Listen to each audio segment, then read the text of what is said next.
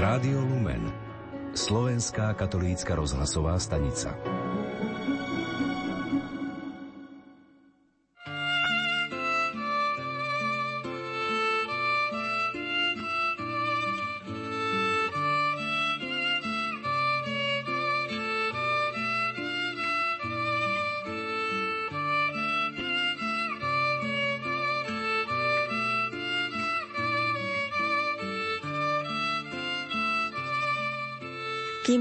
Vyrastala v gazdovskej rodine, tá druhá bola učiteľkou v maličkej obci. Anna Fašangová z Hrušova nám v nasledujúcich 60 minútach porozpráva o pečení voňavého chlebíka a pani Anna Palicová, ktorá býva v gemerskej obci Striežovce, viac ako 50 rokov nás zavedie na tradičné páračky. Ej, ženy, ženy, čo by sme bez vás robili? Určite by sme boli ochudobnení o kúsok dobrého chlebíka a o teplú perinu. O hudobné predely sa postarajú v našej relácii muzikanti z Hrušova v podaní Cyrila Sása a Antona Bendíka na husliach, Antona Brloša na saxofóne, Jana Červenáka a Pavla Hajdúcha na harmonikách, Petra Brloša na kontrabase. Príjemné počúvanie vám prajú technik Peter Ondrejka a redaktorka Mária Trubíniová.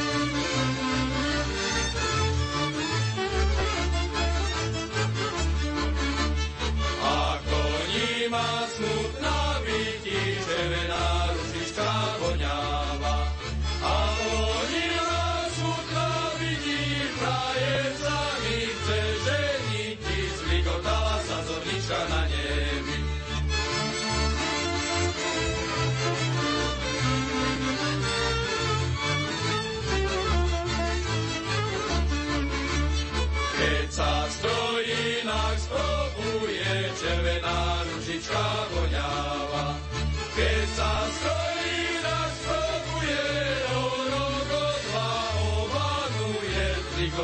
sa zornička na nebi. Keď sa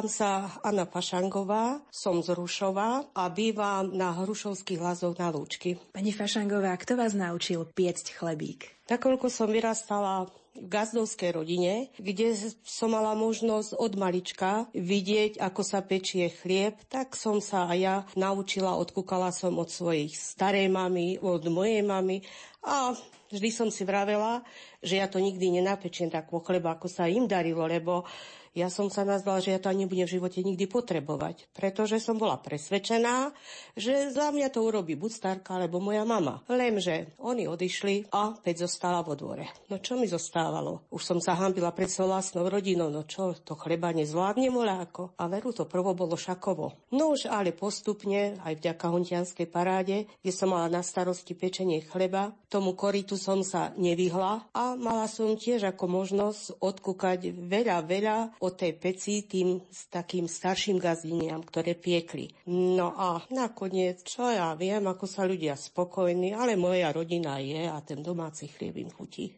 To znamená, že pečiete chleba počas celého roka alebo len počas tej sezóny, keď je folklórny festival v Hrušove? No tak sa aj počas celého roka, alebo chlapci sa traja vnúčikovia a ty veľa razy starka, no čo, lepník nebude? No a tak čo zostáva starkej? Upiec lepník a už keď je lepník, tak samozrejme aj to chlebíka nechýba. Aký je ten proces upiec taký ten chlebík? Čo potrebujete na začiatku? No tak musí byť dobrá múka, lebo však na tej veľa záleží.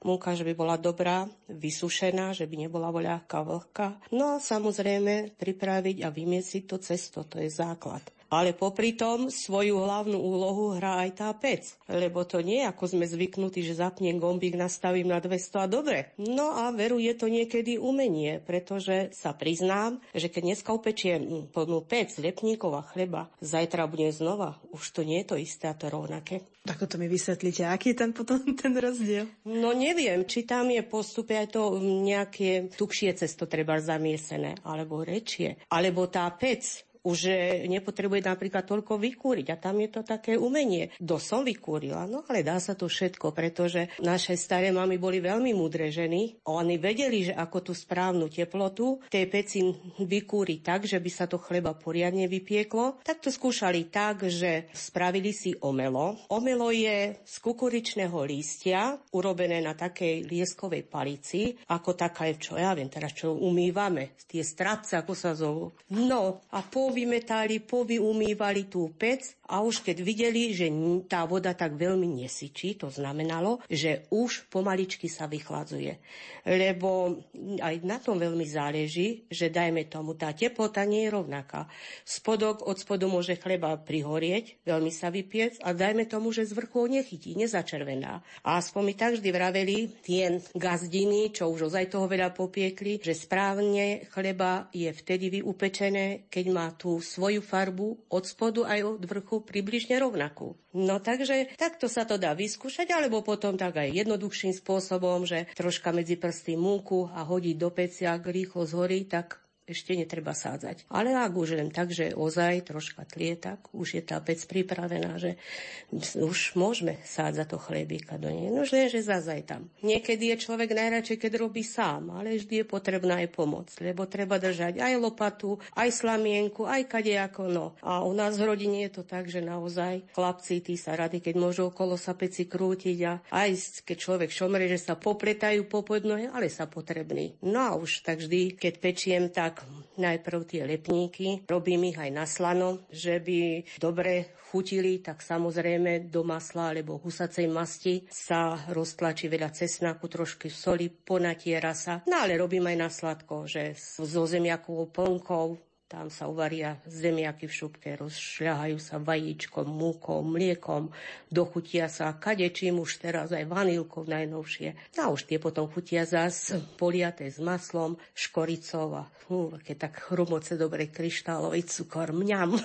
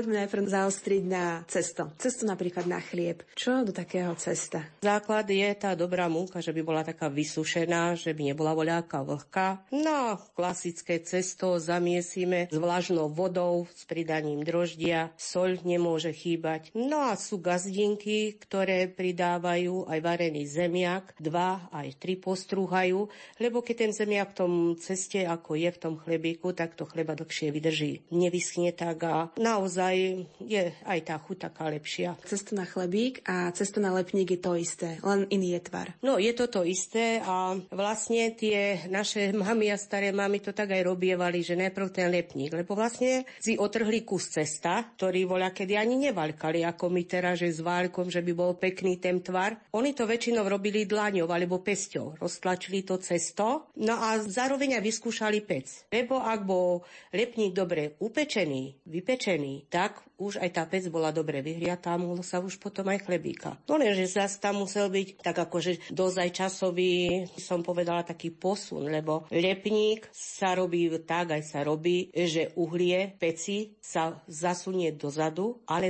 za dvercami, za dvierkami sa pečie ten lepník. No potom treba zase, keď sa upečú lepníky, porozrňať po celej do peci, že by to bolo akože rovnako všade vykúrené. No a už potom sa sáže zatiaľ pokysne na slamienka a čaká sa už potom, kým, kým tá dobrota vyjde z peci. Ako dlho pred tým, ako začneme piecť chleba, treba rozkúriť tú pec? No ja to robím tak, že vždy, keď e, upečiem chlieb, tak si naložím do peci drevo. Ono mi to tam vlastne vyschne, vysuší sa. Takže ja tu už mám pripravené, prichystané na budúce akože najbližšie pečenie. No a robím to tak, že zakúrim do peci a už keď je tá polovica dreva tak akože pohorená, tak vtedy začne miesiť. Lebo už potom veľa razy, že keď človek skorej zamiesi, tak zvykne to aj potom akože okysnúť a už to potom nie je to, čo by malo. Rozprávame sa o pečení chleba, ale taká pec ja si ju predstavím ako z rozprávky možno Žianku a Marienka a podobne.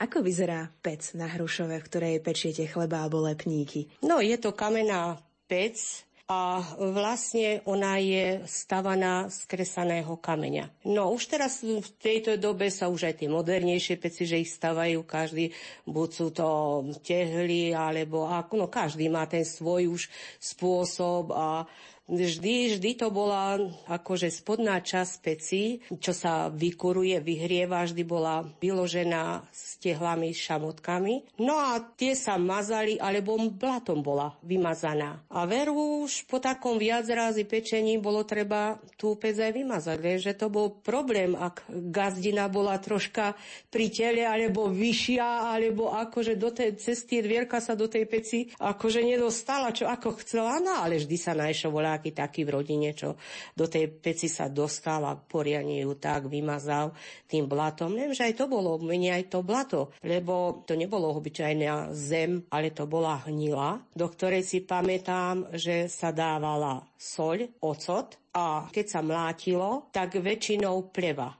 od mláťačky. A to ženy miesili bosými nohami. No a s týmto potom túto pec akože dobre vymazali, navlhčili a to bola aj celkom inakšia chuť, ako napríklad, no teraz už keď tam človek púka nejaké tieto rôzne nakúpy v stavebninách a vyma. No ale už no, čo si počneme, lebo už darmo inakšia doba. A chleba sa piekol v tej vyššej časti? No, v tej akože tam vlastne sa chleba posádzalo v tej vyššej časti, kde sa jej kúr kúrilo. To sa všetko muselo pekne s tým omelom tie kúty povyhrabovať to uhlie a vyčistiť, aby nebolo na tom chlebíku na spodnej strane veľa tých uhlíkov, no aj keď vraj väčšinou aj na paráde na ľudia vravia, že mm, ten uhlík tam robí svoje. Máte vlastné uhlie alebo vlastné drevo, alebo idete normálne do obchodu a kúpite si a donesete si odtiaľ? No, máme vlastné drevo a to už vždy je ako úloha gazdu alebo aj bola voľa kedy. To jeho úlohou bolo vždy nachystať to správne drevo. A tak každý má to svoje, akože niekomu sa páči viac búk alebo dúb, že aj agát dobre horí. No ale väčšinou to musí byť drevo také, ktoré má tú svoju výhrevnosť a vlastne aj suché, aby dobre horelo. Lebo pokiaľ to v tej peci nehorí a tá teplota nie je taká, ako by mala, tak to chlebíka sa jednoducho neupečie, neprepečie. To je aj s každou pecou s tým drevom inak, lebo každá gazdina ju má odskúšanú no, podľa počtu polien. Ja napríklad, keď vykurujem moju pec, tak približne tých 32-36 polena no, polena, drevo naškiepané, tak musí byť približne, no, taká rovnaká tá hrúbka, by to drevo tak naraz akože horelo, nie, že jedno bude tenšie, druhé zase bude veľmi akože hrubé. No a vravím, toto bola vždy gazdov robota a je to tak aj u nás v rodine, že veru starky, či chce, či nechce, chyba aj naškiepaj drevo. Takže vravím, každá tá pec e, potrebovala tie polená viac podľa veľkosti. Napríklad my sme mali pred týmto pec, kde sa naraz dalo posádzať 15 až 17 chlebov, maminka vedela. To bola strašne veľká pec, no lenže na to, že bola taká veľká, bola dosť nevyužitá, lebo to bolo umenie vykúriť ju. No aj rodina nespotrebovala toľko chleba naraz upiec, a za, za dva, za tri chleby sa veľmi nevyplatilo ju vykurovať, tak sme ju zmenšili, ale do tejto moje teraz, čo mám tých 6 chlebíkov, kľudne posádžem. Niekedy, keď sa aj menšie, aj 9. Hovoríte, že posádžete. Čím sádžete chleba? No, chleba sádžeme lopatou. Je to drevená lopata. No a pokysnuté chleba zo slamienky, lebo však keď sa chleba zamiesi, tak potom ešte pokysne na korite. No a z korita sa potom váľa do slamienok. Pod slamienky nesmie chýbať nejaký ten obrúsok z tkaného plátna, ktorý je dobre pomúčený, aby sa to cesto neprilepilo. No a potom sa vyváľajú bochníky chleba, ktoré musia pokysnúť približne voľakých tých 15-20 minút v tej slamienky. No a už potom sa vlastne sádže na pol, no vysype sa to cesto z tej slamienky na tú lopatu. No a poďme s ním do pece. Zatiaľ mám pocit, že všetky materiály sú drevo alebo zo slamy, kameň. Používa sa aj napríklad e, železo alebo napríklad taký vajling alebo tá lopata môže byť tiež zo železa alebo je to jedno. Či radšej preferujete, aby to bolo drevo no, také mekšie? Čo ja viem, ja som vždy bola zastancom a dreva. Aj som videla v rodine, že vždy sa len drevo používalo okolo peci, aj miesilo sa vždy v drevenom korite, takže veľmi to železo ako pri tej peci. No akurát dverce plechoje je už len zo železa. Ako viete, že chleba je už hotový, upečený a už sa môže konzumovať? No tak eh, chleby, keď eh, je vypečený, tak najlepšie, tak to trvá hodinu, hodinu a pol sa pečie v tej peci. No a už to sa dá vidieť, že keď ho, dajme tomu, ešte musí gazdina po pol hodine ako posádže, tak ho ohrablom poposúva, že by sa pekne upieklo všetko do okruha zo všetkých strán. No a už keď je tak pekne začervenané, že sa už nelepí nikde a potom zvykne sa tak, že ten prvý chlebík chytíme, oprášime krielom z husy všetky tie kadejaké uhlíky a popov a pobúchame prstom, že dobre duní. Aha, hmm, tedy je už tá vôňa to všetko vraví. No tak, toto je ono. Tak tak toto má byť. No a už potom tá vôňa, to aj aj. A také domáce maslo namúteno z benky s márom. Joj, to je dobrota. Nie len, že to bolo akože veľká poživoveň, na ktorú sa tešili najmä deti minulosti, ale priznám sa, že na to sa teším aj ja a máme to rady. A to svoje umenie prezentujete aj na Hontianskej paráde v Hrušove. Čo vás motivovalo k tomu, že ste ochotná tie týždne predtým, ten týždeň, konkrétne počas toho festivalu, venovať svoj čas tým ľuďom a ukazovať im, ako sa kedysi dávno piekol chlieb. No viete, ja sa vám priznám, že všetko ohundrem pred parádu, že dokedy a na čo. Nože ale, no, je zás, keď príde ten deň, ten týždeň, tak ideme celá rodina. A poviem vám, že pre mňa je to veľmi dobrý pocit, keď sa, dajme tomu, 18 rokov zastavia tí istí ľudia pri peci a pozdravia sa a dajme tomu, povypitujeme sa, akože vystískame a povedia, my sme tu za Rušove, lebo ten váš rušovský chlieb nám veľmi chutí. Tak je to pre nás, nielen pre mňa, ale pre celý kolektív tých ľudí, ktorí sú tam pri mne pri peci. Veľké poďakovanie a veľká radosť a dobrý pocit, že, že niečo aj zrušovatým ľuďom vieme dať také, čo, čo im chutí a naozaj málo kde majú možnosť v živote takéto niečo vidieť na vlastné oči a ochutnať. O typickej ženskej robote, teda o pečení chleba, sa rozprávame s Annou Fašangovou z Hrušova. Hrajú nám hrušovskí muzikanti.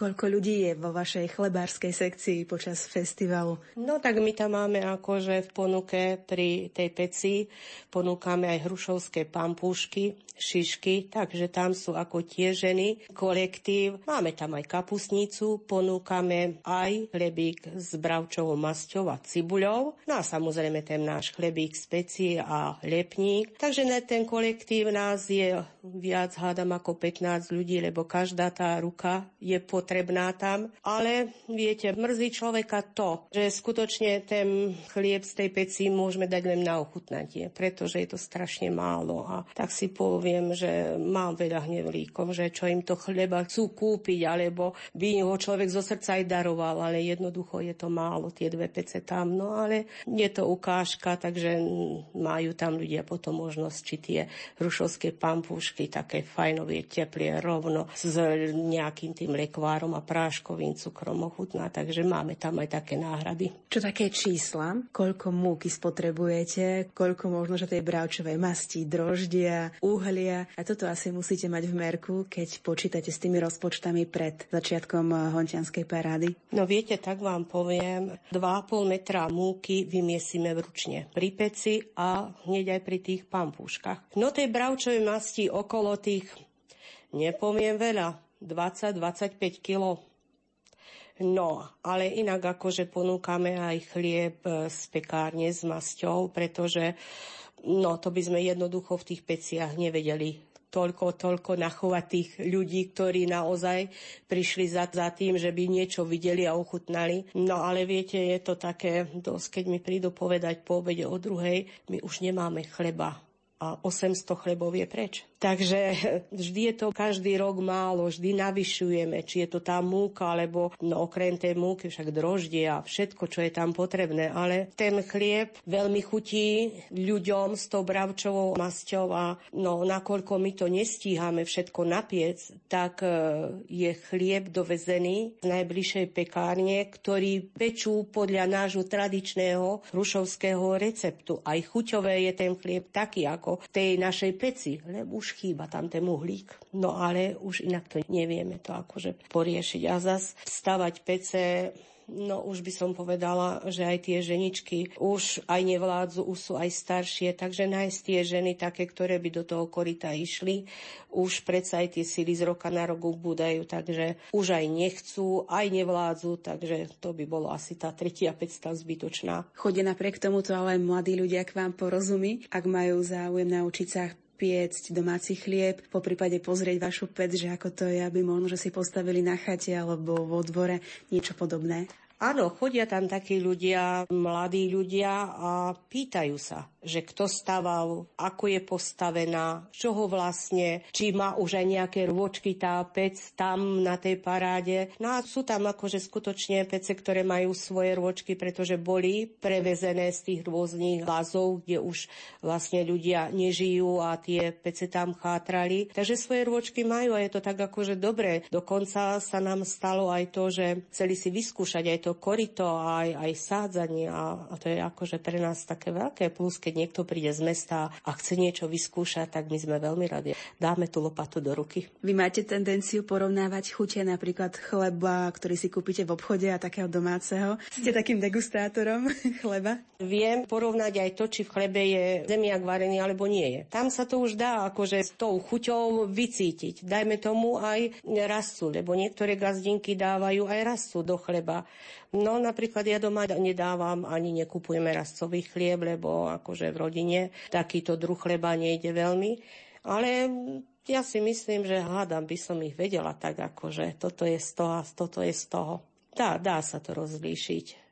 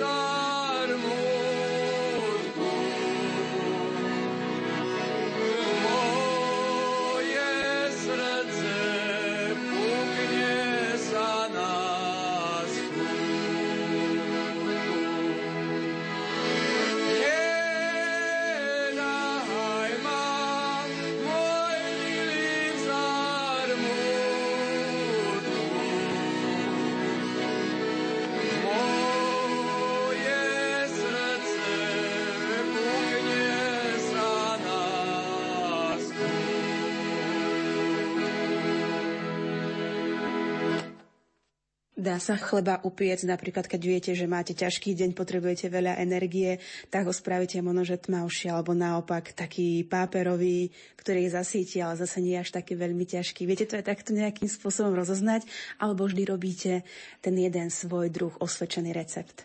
Ja sa tento raz priznám, že keď ja pečiem chleba, že ja nikdy neviem, čo robím.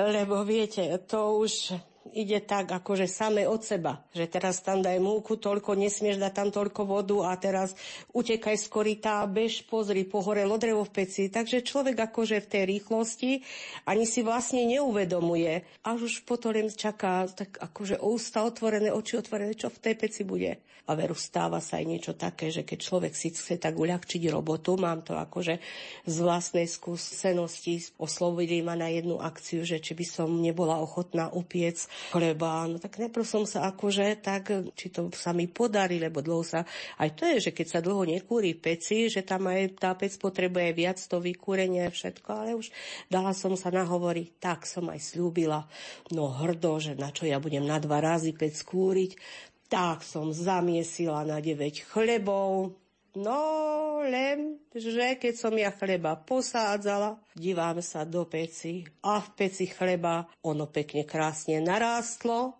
lenže ono sa ani pohýba nedalo. Ej, ej, a teraz čo bude? No vravím, no tak čo? Veď má kto, hydina, je v chlieve a kadečo, no už pomaličky budem aj ja, aspoň to, čo je upečené, no, ale vraví, ale no, čo, hada sa mi podarí ešte nejaký zázrak. A podaril. Viete čo? Ja som pekne krásne z tej peci nosila po jednom chlebíku do elektrickej rúry a tam som ho dopekala a viete, že sa strovilo všetko. Nebola mu žiadna chyba. Takže aj takéto sa niečo stane, aj takému človeku, čo naozaj je presvedčený, že áno, poznám všetko, poznám si svoju pec, poznám všetko a stane sa aj takéto niečo. Je ešte stále chlieb dar Boží? Aj v tomto tisícročí? Áno, ja som presvedčená, že skutočne je a veľmi mňa tak pozastaví, niekedy tak dozaj znechutí táto doba, že keď vidím v tých odpadoch a kade tade chleba, ktoré je natrete nejakým maslom alebo niečím a je tam hodené medzi smeťami, pretože ja som bola vychovávaná a vyrastala som v rodine, kde vždy bola veľká úcta chlebu, Dajme tomu, že chleba spadlo na zem, to nešlo niekde do smeti. To sa pofúkalo, oprášilo a jedlo sa. No teraz je inakšia doba, aj to pochopím, ale vždy ten chlieb, ja si myslím, že je to dar Boží a k tomu treba mať určitú úctu, samozrejme, ako dajme k tomu aj inakším veciam, ale toto má prednosť. Keď idete rozkrojiť chleba, máte nejaké zvyky, úkony s tým súvisiace? Áno, keď idem načať chleba, tak samozrejme nemôže tam chýbať prežehnanie teda krížom, nožom. A takisto musím povedať, že keď aj posádžem peci chleba, tak takisto prežehnám. A ešte tak aj vravia niekedy gazdine, že treba tri razy vyskočiť, že by toto chleba bolo tako vysoko, široko, ako som ja, že tedy sa podarí. No, aj tak to robím, ale niždy je to tak. S Annou Fašangovou sme sa porozprávali o pečení domáceho chleba. Po pesničke ideme na Gemer, v ktorom leží malá obec Striežovce, ktorá administratívne spadá pod obec Hrušovo.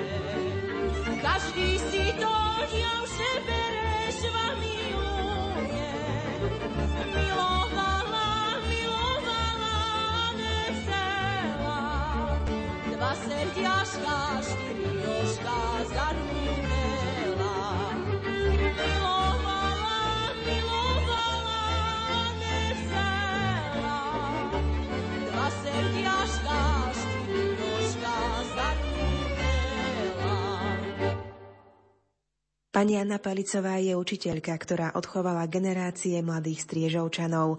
Táto obec leží medzi Rimavskou sobotou a Hnúšťou.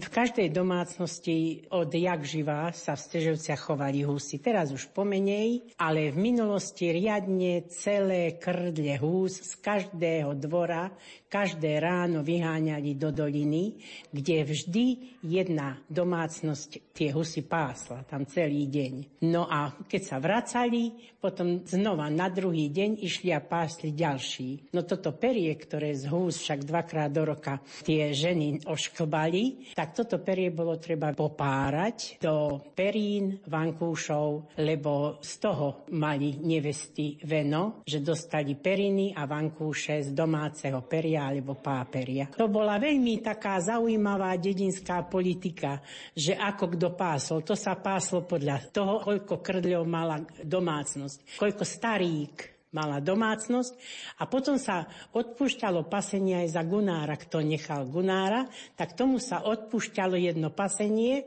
lebo ten Gunár bol veľmi potrebný, aby vajíčka, ktoré starý gaz nesie počas zimy alebo a začiatku jary, potom si ona na ne sadne, aby mali zárodok. Takže Gunnar bol dôležitý a za to sa odpúšťalo jedno pasenie. Ale čo boli húsky starigy, tak podľa toho sa páslo, koľko krdľov, koľko starík mala tá domácnosť. No a tieto húsky v polovici leta začnú tratiť perie. A keď sa toto perie začne tratiť, tak vtedy je to ako také avízo, že treba húsky ošklbať. Že to perie je uvoľnené a tým pádom musí ísť dole. Ona, tá húska, každá pri šklbaní toho peria zgágne, ale zrejme ju to až tak veľmi nebolí, lebo potom sa iba otrepe a beží, keď ju pustí gazdina, keď už s nej ošklbe to, čo ošklbať má, lebo to už každá gazdina vedela čo treba ošklbať, skade treba ošklbať, že spod krídiel sa nesmie, lebo že krídla potom ovisnú a ťahajú sa po zemi. Skrátka, múdre mali na to svoj gríf, ktorý potom oni používali pri tom, aby bolo všetko tak, ako má byť. To ich naučili ich mami, ich staré mami a takto z pokolenia na pokolenie sa to všetko prenášalo a veľmi mi je ľúto, že teraz mladé gazdinky prakticky nemajú túto skúsenosť, lebo už málo kde sa tie húsky chovajú. Aj my teraz tuto v Striežovciach Máme husy v dvoch domácnostiach a teraz prišiel leták na objednávanie, čiže žiadne sedenie húsky na vajciach, žiadne nenechávanie gunára na správne oplodnenie, keď mám tak povedať, žiadne nič, žiadne pasenie hús, tie už potom idú, no skrátka, není už taký zvyk, ako býval dakedy, mladé gazdine už určite to robiť nebudú, lebo potom húsky treba pchať, kukuricou na silu alebo ich držať na malej ploche s dostatkom vody a žrádla, aby húska nevybehala to žrádlo, aby pribrala trošku masti na seba, lebo je to veľmi zdravá husacia masť.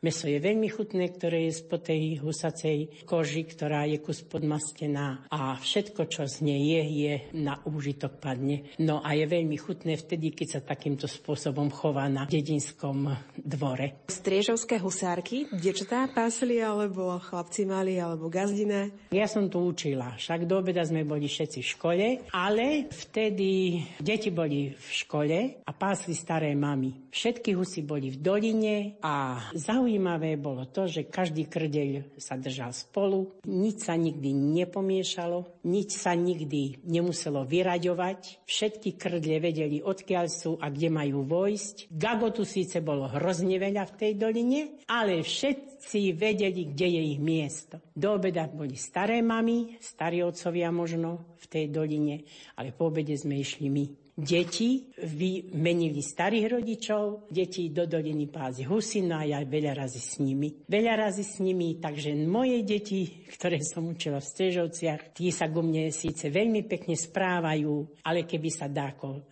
zle správali voči mne, tak by som im nemohla povedať, že ja som s tebou husy nepásla, lebo ja som s nimi husy pásla. Na nemôžem ohen klásť.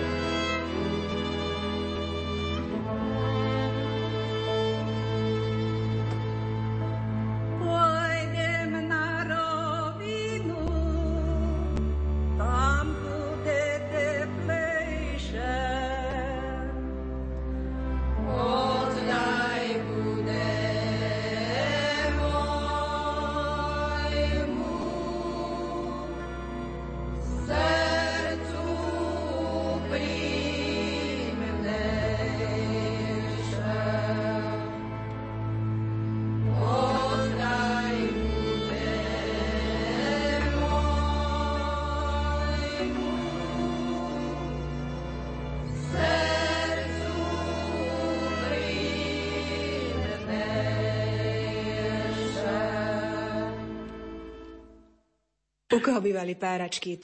No bývali v každom dome, kde chovali husy. To boli u Majanov, u Krokavcov, u Melichov, jedných, druhých, tretích. Boli páračky u mrázov, u pivníkov. V každom dome, kde chovali husy, u Murtinov, kde chovali husy, v každom dome boli jeden alebo aj dvakrát počas zimných mesiacov páračky. No a tieto páračky, oni boli ženy, robili na jednotnom rolníckom družstve posledne, no a oni sa tam dohodli, že v sobotu budú páračky, u nás nech sa páči prísť. Každá žena zobrala misku a šla do toho domu. V tom dome už mali stoly, také tábly, doma urobené tábly, porozkladané stoly, porozťahované po celých, aj po kuchyni, po chodbe, po izbe, kedy ako nás bolo veľa. Na tých stoloch bolo to perie ponasýpané, no a my do tých misiek sme to perie šklbali a kostonky sme dávali pod stôl, pod seba. No a keď sa to perie, ktoré nám tam ako dali a bolo málo hodín, že napríklad iba 10, tak ešte gazdina po jednej ruke poprisýpala na tie stoly a už my sme sa snažili všetko to perie vypárať, čo gazdina porozsýpala na stoly a už keď sa okolo 12. sa to malo všetko skončiť, to sa postierali stoly a dalo sa tak, ako tu v kultúrnom dome. Dali sa pražené šišky, pankúšky sa to tu volá. Tieto pankúšky už napražili však vopred gazdina plné misky, to dala na stôl, čaj prázdny s citrónom alebo čaj s rumom, potom dávala varenú kukuricu. To bolo jedlo, ktoré muselo byť na každých páračkách s orechami, alebo s makom. Táto varená kukurica nechýbala nikde v žiadnom dome na páračkách. Chlapci a muži robili kadejaké pestvá, že napríklad byli hrnky, to znamená také hlinené veľké nádoby, ktoré naplňali popolom a búchali a hádzali ich o schody a urobilo to taký veľký zvuk, taký silný zvuk to vydalo. Keď už sa tie hrnky háda minuli alebo čo, ale aj škrydle oni potom zvykli, že zobrali 5-6 škrydiel, tak na kopu do rúk a tak ich spoločne hodili o tie schody a vtedy tiež tak to zhrmotalo veľmi. No takže my sme sa dnuka akože zľakli a tak. Ja som nezažila, v minulosti spomínali aj vrabce alebo holuba, tak už potom si to neviem veľmi predstaviť, to perie, lebo to tam muselo všetko lietať. Ale zažila som jednu vec, to som zažila. Keď sme boli na jedných páračkách, tak nám sa dvere pomaličky odchýlili a do miestnosti nám dali na smetári zapálený dymogam. To bola taká tabletka, ktorou sa vyháňali muchy v lete z miestnosti. Buď oni vyleteli, alebo s prepáčením vydochli, lebo od toho dymogamu tie mušky akože zdochli, tak popadali na zem. No a, a tento dymogam nám nedoniesli nám ani vrabca, ani holuba, ale ten dymogam. A tak sprvu sme nevedeli, že čo, ale keď sa ten smrad začal šíriť, tak veru sme museli otvárať, dlho vetrať a kašľať sme jedna viac ako druhá. Ale sa to utíšilo a máme aspoň na čo spomínať. Týmto sa však páračky neskončili. My sme na tých páračkách všetko najedli toho, čo nám dali. Vypili sme, čo sme chceli. Ale tie kostonky, ktoré boli pod stolom, z tých sme si veru nabrali do tých misiek a celá dedina vedela, kde boli páračky, lebo všetkým chlapcom sme nosili pred dvere nasypať kostonky, alebo a tuto vedľa kultúrneho domu je tzv. rezerka, lebo sem chodili dakedy autobusy veľmi často. Dva autobusy tu spávali aj s osádkou, čiže spávali tu dvaja šoféry autobusov a dve sprievodkyne. Dve miestnosti také. No a do tej rezerky však pravda, že tým chlapcom, tým mužom sme už tých kostoniek dali požehnanie okolo autobusa, podstierače a čo ja viem, kde sa len dalo o polnoci tie kostonky porozhadzovať po dedine, tam sme ich porozhadzovali na druhý deň mami a rôzni ľudia začali potom už kričali však, že sme takí a takí. Tuž ale aspoň sme zažili dačo. Najviac sa hnevala teta, čo riadila tú rezerku, lebo šoféry, však jeden autobus odišiel o pol štvrtej ráno, druhý o pol piatej. Oni potom ostali tie rezerky prázdne a jedna teta im to tam akože upratovala, aj kúrila im večer, keď bolo treba a tak. No tak sa veľmi hnevala, lebo sme ich musela riadiť. Nie dnu, ale aj vonku od tých našich kostoniek. Striežovce boli pôvodne samostatnou obcov v okrese Rimavská sobota, v roku 1960 pripojené k susednej obci Hrušovo. Táto obec sa nachádza v železníckom predhorí Revúckej vrchoviny v údolí Striežovského potoka v nadmorskej výške 263 metrov nad morom. Môže sa pochváliť klasicistickým kostolom pochádzajúcim z roku 1811 a taktiež zvonicou z polovice 18. storočia.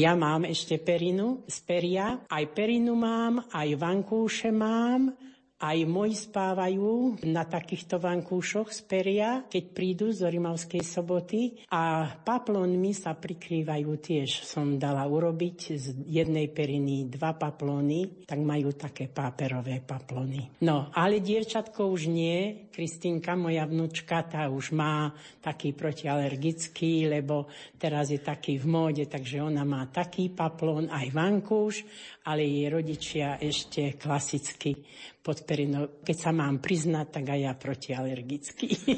to je ľahší. Tá perina, ona je síce ľahká a hreje, ale predsa má svoju váhu. Tento sa mi ľahší vidí. A tej striežovské marienky, alebo marienka to čo je, pani Palicová? Veľmi starodávny zvyk, ktorý v Strežovciach sa z na pokolenie dedí, kde nám ani najstaršia občianka Chudina už zomrela, nevedela povedať, dakedy pred 20 rokmi, že odkedy je ten zvyk, kedy sa traduje, lebo aj počas vojny, aj počas vždy stále na smrtnú nedeľu vynášali Strežovčania Marienku že kde sa zobralo to meno. Ja som prečítala rôzne knihy aj od Pavla Dobšinského, tam je spomínaná baba. Ja neviem, či sa Strežovčanom to až tak, že by sa im tak nebolo páčilo, tá baba, ale oni jej dali meno Marienka. Oni ani nevedia, že by niečo ináč boli pomenovali tú bábu, ktorú nesú celou dedinou, posprávanú, nepoobliekanú, lebo sa v Stežovciach sa Marienka správa. Oni nesú ju celou dedinou a spievajú pritom